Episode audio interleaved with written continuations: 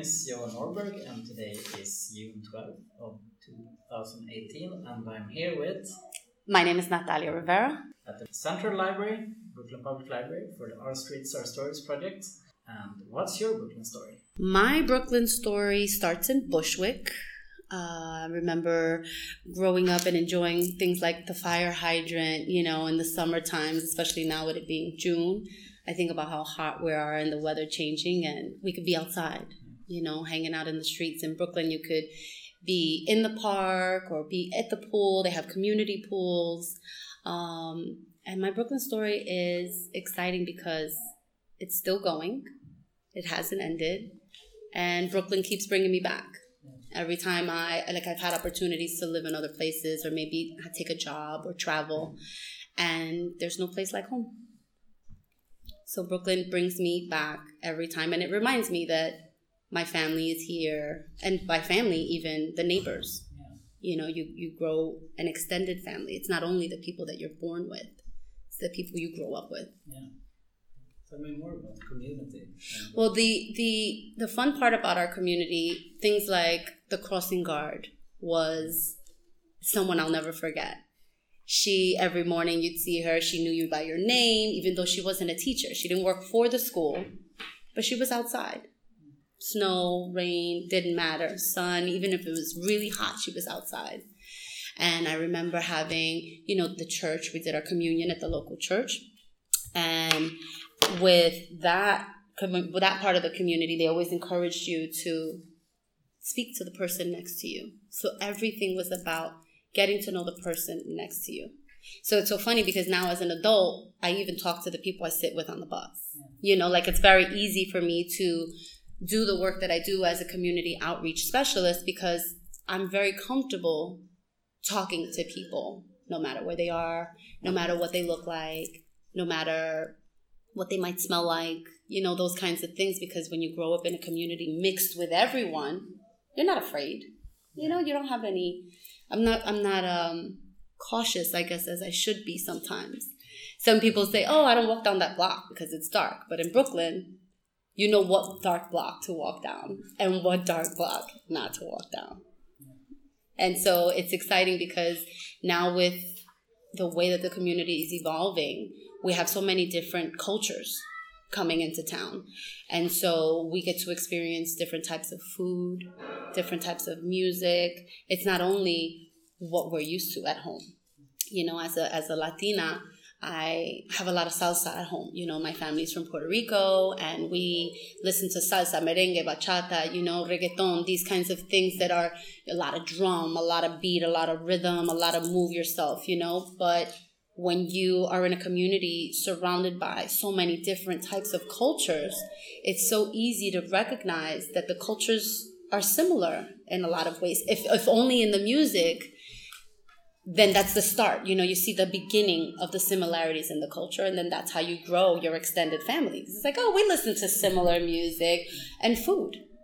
You know, for me, food is what brings people together. You can share a meal. I mean, unless there's an allergy at the table, right? Then we can't eat shrimp. If you're allergic to shellfish, we can't do that. I can't share you, you know, that kind of thing from my culture. But let's say, you know, what country are you from? Sweden. Sweden. Yeah. So let's say we have a potluck. Right? And I bring something from my culture, you bring something from your culture, and then that's how we're exposed Yeah. to each other. It's like, oh, well, you know what? I never knew that about Sweden, but the food is really good. Yeah. Or maybe it's too spicy, like some cultures have spice in their food, you know? So now, working in St. John's Bread and Life, where I'm able to bring people together through food, it's the same process. It's so simple. Yeah. It's the same thing we learned as little children. You share your food in school. If you know your friend doesn't have food, you know, we grew up in poverty. We didn't have, not everyone had enough food to bring to school for lunch. Not everyone had money to pay for lunch or whatever, you know, and the, the whole system for the children eating lunch in school is very different. You know, now there's big, huge campaigns about saving these hungry children in school. I don't remember experiencing that as a child because if we didn't have food, we shared it. I remember sharing my lunch. I remember sharing with other people's lunch, you know? But as an adult, I'm still doing the same thing. It's really that simple. It's like, well, I have a sandwich and you're hungry, I'm to give you half. And if we find another hungry person, we're gonna have to break this sandwich in half again until everyone eats. Yeah. So you lived in different places in Brooklyn. Yes, yes. I've actually gotten to experience um, Bushwick. I've gotten to experience Bed-Stuy. Um, I lived in Bed-Stuy during the time when Biggie Smalls was alive. Um, he was um, killed, and unfortunately, you know, he had a procession go down the block, and we were there, you know, watching all the hip hop stars drive by. Because, you know, if you're depending on, of course, your religious beliefs and things like that, you know, then there are some people that will practice, you know, this way of I guess, letting go of a loved one. You know, you kind of go around the block or their neighborhood where they're from so that those people that can't make it to the funeral or whatever, some people think also they have a belief you're bringing this spirit of their person back to their neighborhood kind of thing. So it's always been a powerful memory of mine when Biggie Smalls passed away. You know, it was a major loss to Brooklyn. Um, still to this day, people love and, and, you know, praise him. His music is a legacy, you know, but remembering that block that day, it was full. The community got together, they were mourning, and it didn't matter what color you were at that moment in that day. We were all hip hop lovers. We were all Biggie Smalls lovers. We were all sad to see another human go in such a brutal way. So I did. I did live in Bed Stuy. I have lived in Red Hook. Mm-hmm. Parishioner at the uh, Visitation Church. Mm-hmm. My sister got married in that church many years ago as well, and the church is still there in visitation. Um, ironically, the organization St. John's Bread and Life is also affiliated with that church. So, how funny, you know, how my life has come this route, yeah. you know, and I, I keep crossing paths with things that I experienced as a child, you know, or organizations that I was a part of as a child. So, it's exciting. Now, um, we live in Flatbush and not very far from here. So the experience on this end is very different, you know, very close to Prospect Park. Prospect Park has changed tremendously. You know, back in the day, you really did not want to be caught walking in Prospect Park at, after the sun went down. It was dangerous, you know. Um, and now they've just paid so much more attention to the details, you know, to the trees, to the walkways, to the water that's there, you know, because naturally the, the children the people of the neighborhood they see it and they want to enjoy it. They might jump in it. They might throw things in it. They might you know and it became very very unsafe. Even this library grand army plaza library has changed you know it was not like this. Is beautiful. It's always been beautiful. But with time you know there's there's a little addition or maybe a renovation. Or maybe somebody steps in and, and brings more money to the community because it's like maybe we were just lacking money for a long time. I don't know. You know, it was like the people were poor, the community was poor, the whole like everything kind of looked different. Yeah. You know, we still have our neighborhoods. You know, between Flatbush, Red Hook, Bed Stuy. I mean, Bushwick. It's everywhere. You have those points in the neighborhood where they're definitely being uplifted and renovated, so that people can enjoy them still. The buildings that have been around forever so that now they're still they can stand stronger for this this much longer for that many more people to enjoy it. Yeah. Uh, have the libraries been important for you? The library, yes. You know what's funny is that the library was always a study point for me. Like that was the place to study. I don't know, like kids, where do they study nowadays? I don't know. I I don't hear them talk about the library why? Because with the cell phones, they do everything from their cell phones or a tablet. They don't have to go outside. I, you know, was taught to remove myself right from all the chaos at home whether it's just normal tv noise or maybe your friends calling you out the out the window because that's another thing growing up as a kid you'd hear your name out the window i i it's still to this day sometimes i'll call somebody's name out the window and they're like we're not in the projects anymore. I'm like, I'm oh, sorry. I just, I'm just calling. I knew, I knew you'd hear me. You heard me, right? Yeah. So I'd have to remove myself from home so that I wouldn't be distracted. And the only way to do that was take my books, go to the library, study, and then come back. If I wasn't studying, my homework done, all those kinds of things, then you couldn't couldn't play. You didn't have that time, you know, to be with your friends because school was more important. And the library was for me how I gave importance to my schoolwork because it's hard at home. I want to watch TV and play. and now, you know, as an adult, the Brooklyn Public Library has come into has come into my path, uh, my career, and has exposed me to other organizations. You know, um, Brooklyn Public Library is doing a lot of fantastic work where they are organizing i mean they've always organized these fantastic events but right now the community is really coming together very strongly. Um, and we stand by the things that we believe in. So when we stand together right we stand that much stronger. And the brooklyn public library has been putting us in the right places at the right time. You know with the with some of the events that i've attended that brooklyn public library has hosted i've met a lot of really great community leaders or other organizations, you know, participants of other organizations that are just trying to do this hard work of just communicating with the community about the different resources that we have access to. And Brooklyn Public Library has allowed us to do that. You know, we can put our flyers out, we can talk to the people, we can do presentations, or we can attend the, the community events that they're doing because they're holding a lot on a regular basis. Mm-hmm. So tell me about your work that you do with St. John's uh, Bread and Life. St. John's, my work with St. John's Bread and Life as the community outreach specialist is exciting because I have met such a variety of people um, from being able to go to Albany, you know, and, and shake hands with some of the senators or assembly uh, people there talking, being a food advocate, you know, talking yeah. about why we need more money for food and why they shouldn't cut funding for HIPNAP and, you know, the kinds of things that keep a place like St. John's Bread and Life open and running. Yeah. Um, to also, you know, from one extreme, from that extreme to also being as a part of our mobile soup kitchen. You know, we have a mobile food truck and sometimes it visits two or three neighborhoods in a day. So I would, I'm on the food truck a couple times a month and so I get to then reach out to the different communities that don't live right in Bed-Stuy, those people that don't live around the corner. And so I can share with them whether they need toiletries or they need food. You know, we give pantry. You know, the, the most important thing is food. And I'm so excited about that because I'm such a firm believer that food, food brings people together. So it's exciting now to see that from my home where I learned as a little girl, sharing food, you know, making sure everybody eats, making sure everybody has some. We pray, we this, however you do it at home. And then now as an adult, to see all these different people, everyone enjoys their food differently, everyone shares differently, you know, but at the end of the day, we're still sharing food. They eat in the community kitchen if they wish, and I eat there. I go, we go down, we get our food. We're part of the community you know, it's not just because we work there that we don't mingle. No, if you need pantry or you need to eat, you still are part of the same organization. You know, so it's exciting. I get to meet these people and watch their lives transition into a more positive light. Can't fix everyone's problems. I can't even fix my own problems. You know what I mean? But we do the best that we can to just alleviate some of the pressure from the lack of hope.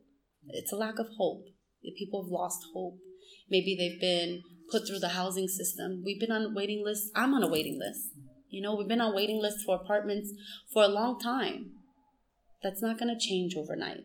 And I try to encourage people keep saving your money. You want an apartment, you want to get out of where you are, you know, you don't want to live in the projects anymore. However, we have to do it. Some people are still on Section 8, you know. I was a little girl, eight years old, nine years old by the time both of my parents had passed away. We lost our Section 8 apartment. I could never go back to that. So now I have to do it on my own. I have to find an apartment, pay the three months first, last, and security, right? And I'm encouraging the community to do the same. We can't stay on this waiting list anymore. We have to get out and do the hard part save the money and move out. Get out of public housing, get out of, if we can, some people can't afford it. There are vouchers, you know, that they can qualify for. So our team, we're, we're less than 40 people in St. John's, you know, that the, the staff, we would crumble without volunteers. So between the, the, the staff and the volunteers, our team gets together and we try to give back hope in the community, you know, by one meal at a time.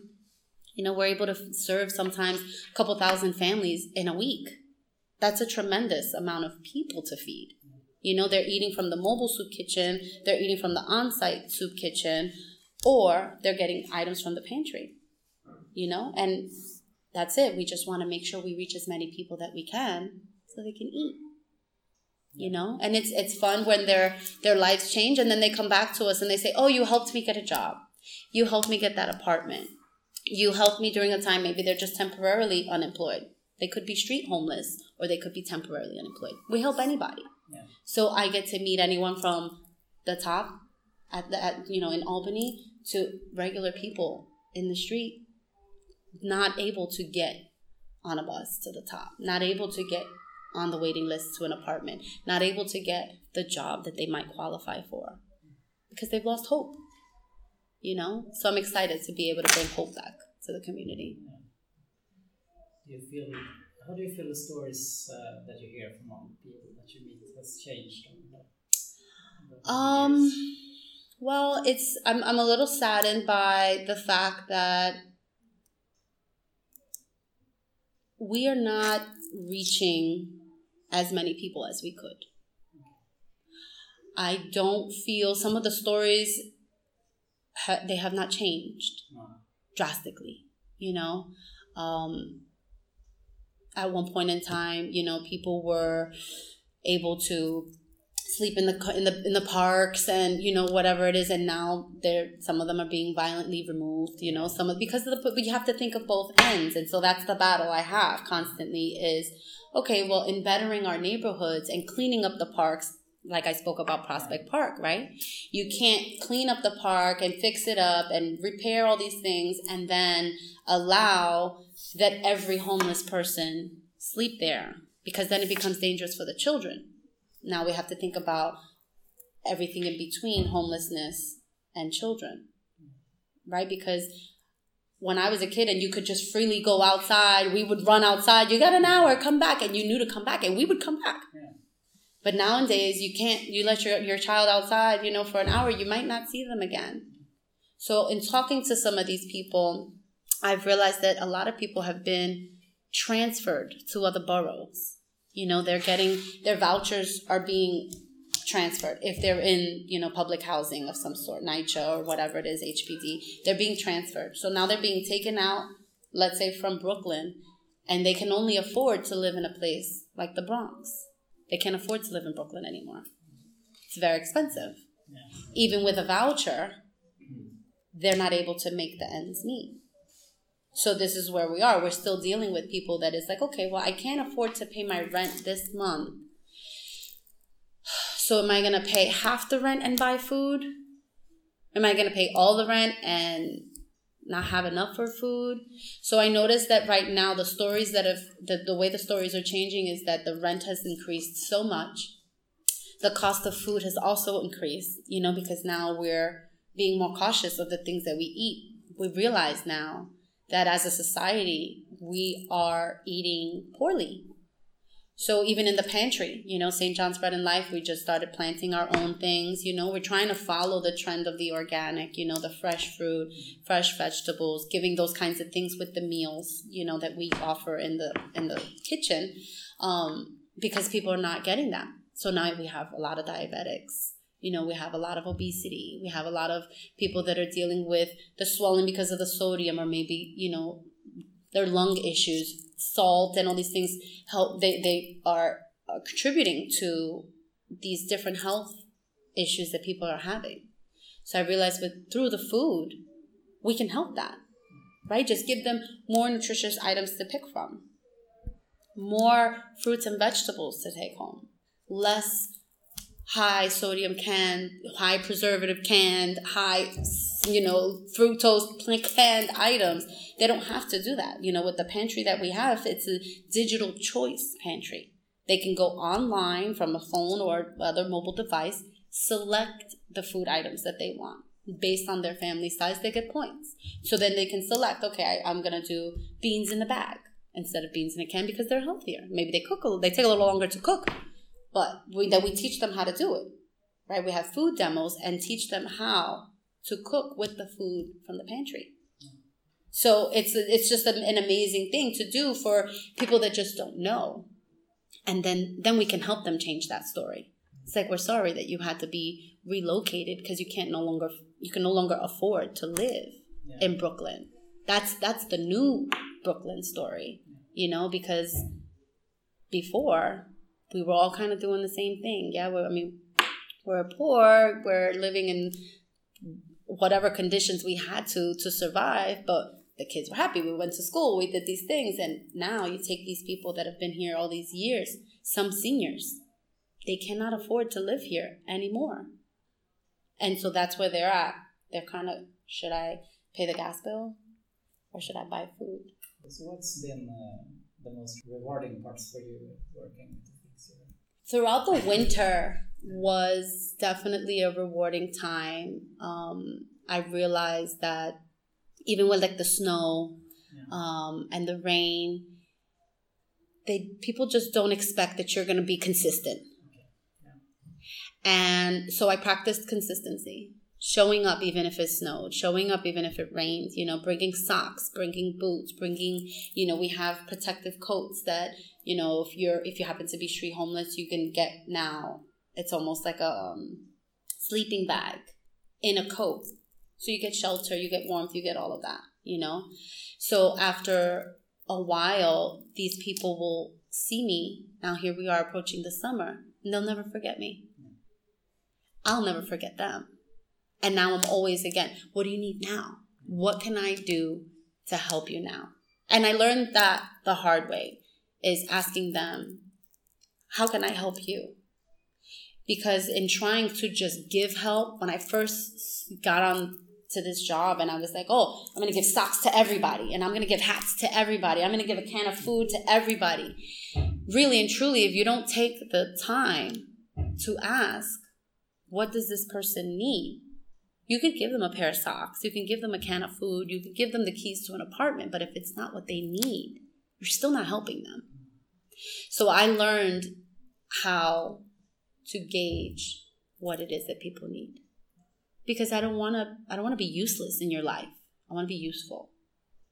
I don't want to be just the wind that blows, you know what I mean? I want I want to be the wind that you can feel so that you know I was there and I'll be back. If you need more help, you know how to reach me. I tell people I'm easy to find. I'm always going to be here. Here's my number. I don't hesitate. Here's my number. Call me. If I can't do it, somebody else will. I promise you, I'll find somebody that can. So that's what I learned. I learned to ask them, anyone that I meet, you know, um, what can I do to help you? Just so I can be better at it, better at helping it's hard to help. It's hard to be helpful yeah. when you don't know how to help. You know, some people just need a hug, and I'll get that. Some people will say, "It was just thank you, thank you. It was nice talking, and you listened to me." That's a big deal. Listening, just letting someone talk. You may meet a veteran, you don't even know it. They won't identify if they don't feel comfortable. But when you let them talk, you find out everything. It's just like a a breath of fresh air. They're like, "Oh, thank you." Everyone's so busy moving so quickly in this city, nobody ever stops to listen to me. So, what's the hardest thing? The hardest thing working with the community is not being able to get to everyone, I guess, which is kind of selfish, right? Because I don't have enough time in the day. I wish I had more time in the day so that I could reach more families, I could reach more hearts, and just expose the good things that are going on, you know, the resources that, that we have access to that people just don't know. You know, they're afraid to expose their vulnerabilities. They're they're afraid to be honest about their status maybe, you know? when we're all suffering in one way or another. Your story might be different than mine, but it who's to say that it's less suffering?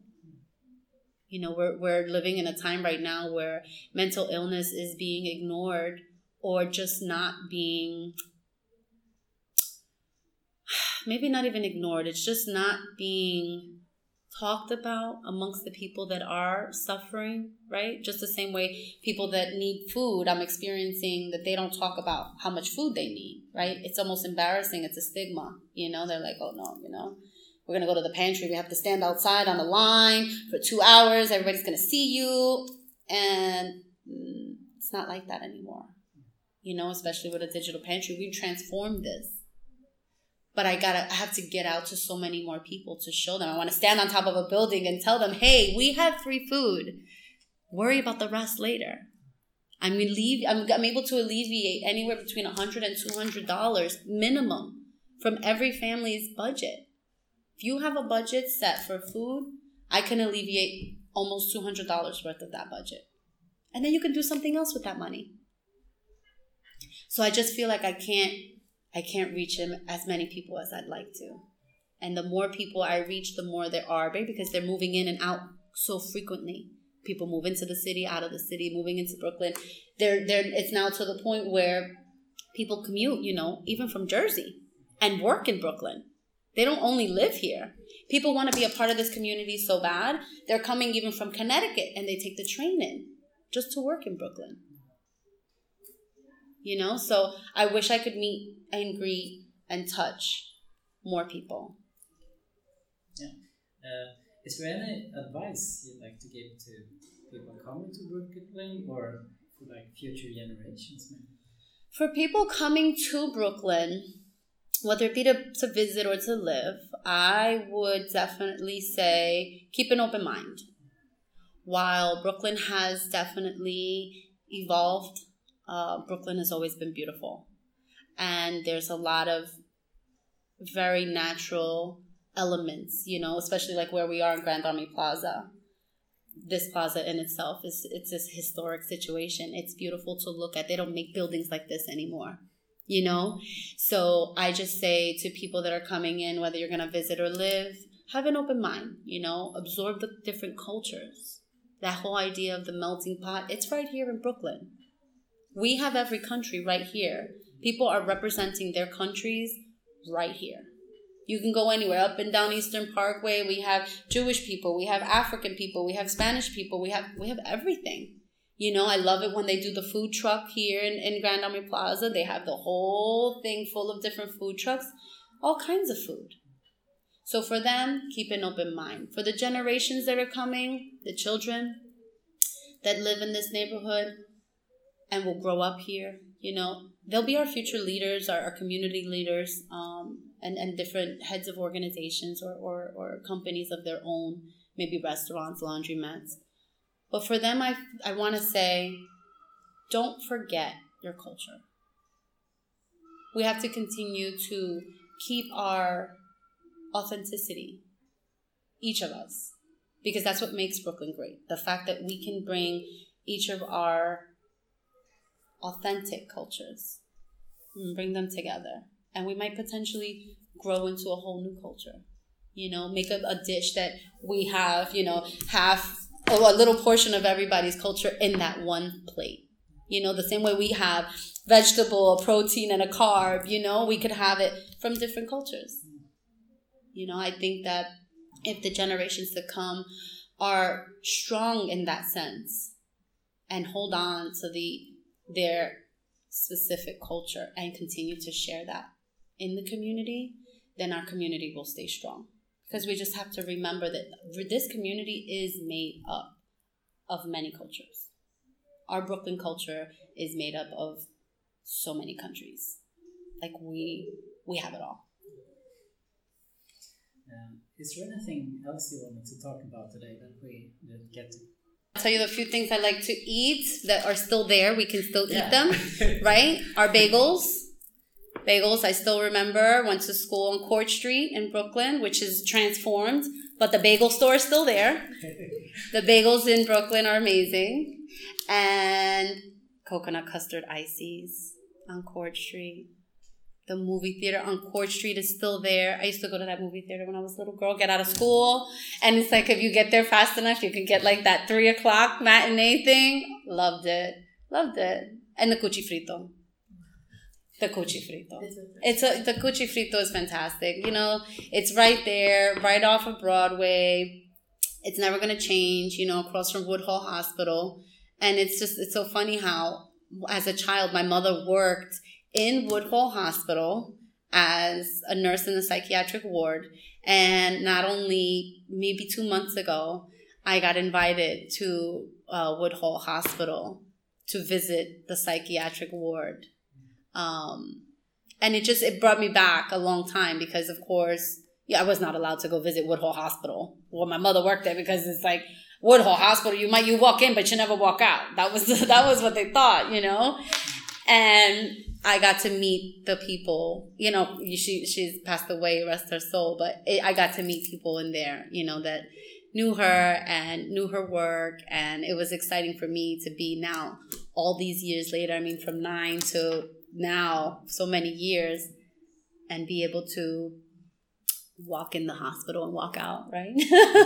Number one but number two see that the psychiatric ward is still doing a lot of tremendous things to help the community as best they can you know we're in a community where people are unfortunately overdosing you know still things like k2 are taking over um, sadly um, but you know Woodhull Hospital is working on on helping those people. You know, the, the, anyone who is who does not you know overdose and does you know recover. We have a lot of things in place in combination. You know, St. John's working with Woodhull and other a lot of other organizations and a lot of other hospitals to help you know with what's going on in regards to drugs and and you know alcoholism in the neighborhood because if we can help even a handful you know then eventually they help each other Okay, Thank you so much. Thank you.